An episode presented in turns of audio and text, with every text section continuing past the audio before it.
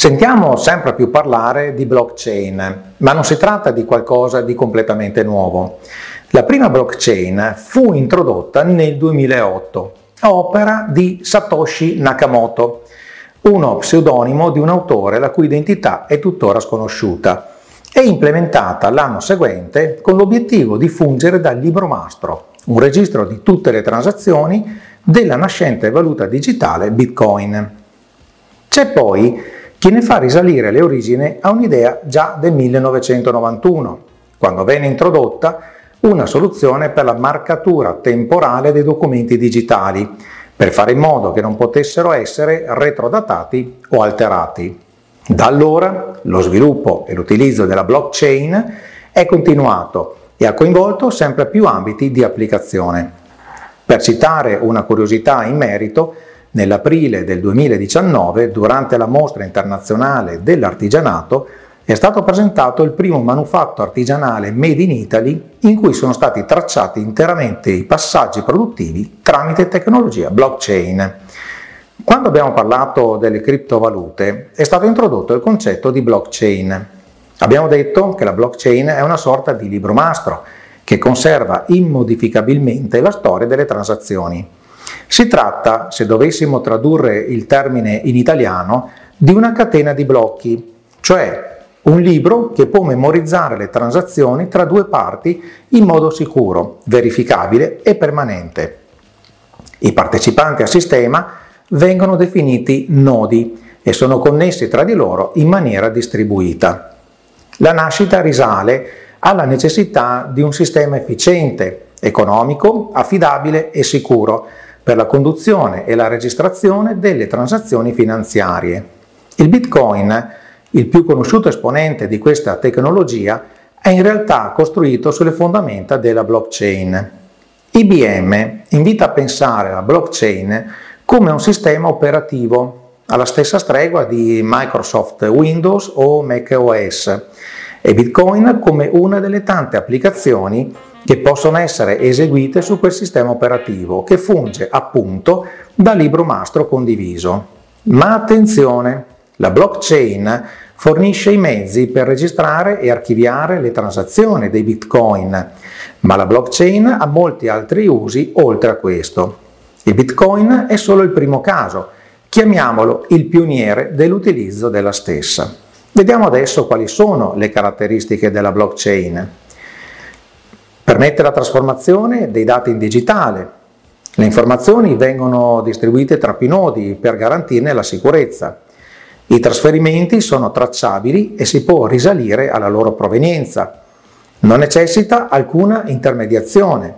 È trasparente perché il contenuto del registro è visibile a tutti. I dati scritti nel registro sono immutabili, i trasferimenti sono programmabili. Domandiamoci anche qual è un altro utilizzo della blockchain. Questa ha un grande potenziale per trasformare i modelli operativi aziendali nel lungo periodo. La blockchain è più una tecnologia di base, con la potenzialità di poter creare nuove tecnologie e nuove basi per l'economia globale e i sistemi sociali, piuttosto che una tecnologia distruttiva che attacca il tradizionale modello di business. Il suo utilizzo permette di portare significativi miglioramenti alle catene di fornitura globali, alle transazioni finanziarie, ai beni contabili e ai social network. Questa nuova tecnologia può essere integrata in diverse aree e i suoi protocolli facilitano alle aziende l'uso di nuovi metodi per processare e gestire le transazioni digitali. Quindi, nel concreto, a cosa serve? Ecco, possiamo fare alcuni esempi che riguardano diversi ambiti in cui l'utilizzo della blockchain avviene o sarà possibile nel futuro. 1. Servizi finanziari. Nel settore bancario, nell'attività di stock trading e negli hedge funds, nel crowdfunding, nei mercati delle criptovalute, nella redazione e registrazione dei testamenti e nelle eredità, nella contabilità, nei prestiti e nel credito, negli affidamenti bancari nelle assicurazioni e nella beneficenza. Nella contabilità diventa un nuovo modo di archiviare le informazioni e tenerle trasparenti, ma criptate, accessibili solo a chi ha le chiavi private. 2. Viaggi e mobilità. nel settore automobilistico per esempio, nella vendita e nel leasing di auto, nel ride hailing, cioè un servizio vettura più autista che arriva nel momento nel quale ne abbiamo bisogno, nel trasporto pubblico, nell'autotrasporto, nei viaggi aerei, nel settore spaziale e della difesa, nel settore dell'accoglienza, per esempio per seguire le merci nel mondo e tracciare così i container, come nell'accordo IBM Maersk, la più grande compagnia di spedizione di container nel mondo. 3. Infrastrutture ed energia. Nell'IoT, nella stampa 3D, nelle costruzioni, nell'architettura, nell'edilizia, nell'immobiliare, nella gestione energetica, nella gestione anche dei rifiuti, nel settore del petrolio e del gas. 4. L'assistenza sanitaria, nello scambio di informazioni sanitarie, nella distribuzione e monitoraggio dei vaccini, nella genomica, nella gestione dei sinistri, nel settore farmaceutico, nella ricerca e nella sperimentazione clinica. 5. Nella pubblica amministrazione, eh, governo e documenti pubblici, per esempio nelle votazioni, nel tracciamento delle armi, nelle forze dell'ordine, nell'assistenza pubblica e nelle poste, soprattutto per memorizzare nella blockchain l'impronta digitale di un documento o di un certificato. 6. Il commercio al dettaglio e i beni di consumo. Nella vendita al dettaglio, per esempio nell'e-commerce, nel settore del cibo e delle bevande, nella cannabis, ma solo quella legale, nelle carte regalo e nei programmi fedeltà. 7. Agricoltura e risorse naturali, eh, quindi nei raccolti, nella zootecnia, nella pesca, nel disboscamento e nel legname, nell'attività mineraria per garantire la tracciabilità dei cibi. Da Walmart eh, Carrefour molte catene della grande distribuzione hanno scelto di puntare sulla blockchain per garantire una rapida tracciabilità degli alimenti.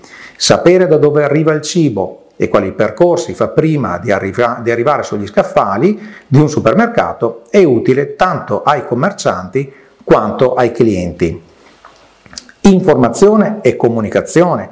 Eh, nelle app, nelle telecomunicazioni, eh, i messaggi, l'editoria, nell'educazione, all'università, nelle biblioteche e pubblicazioni. 9. Nell'intrattenimento e la musica nel video streaming, nel gaming, nei contenuti dei social media, nello sport management, nel gioco d'azzardo, nell'arte e nella fotografia. Per gli asset di gioco nel gaming, in particolare quelle che vengono chiamate skin, ovvero le caratteristiche che rappresentano l'identità del giocatore o oggetti come armi, spade e poteri speciali. 10. Tecnologia per le imprese. Nel cloud computing e storage, nell'identità internet e DNS, nella pubblicità internet, nelle risorse umane del business e corporate governance e nelle previsioni. Sono Angelo Valente, cofondatore del team Casanova Valente. Seguici sui social e su teamcasanovavalente.com.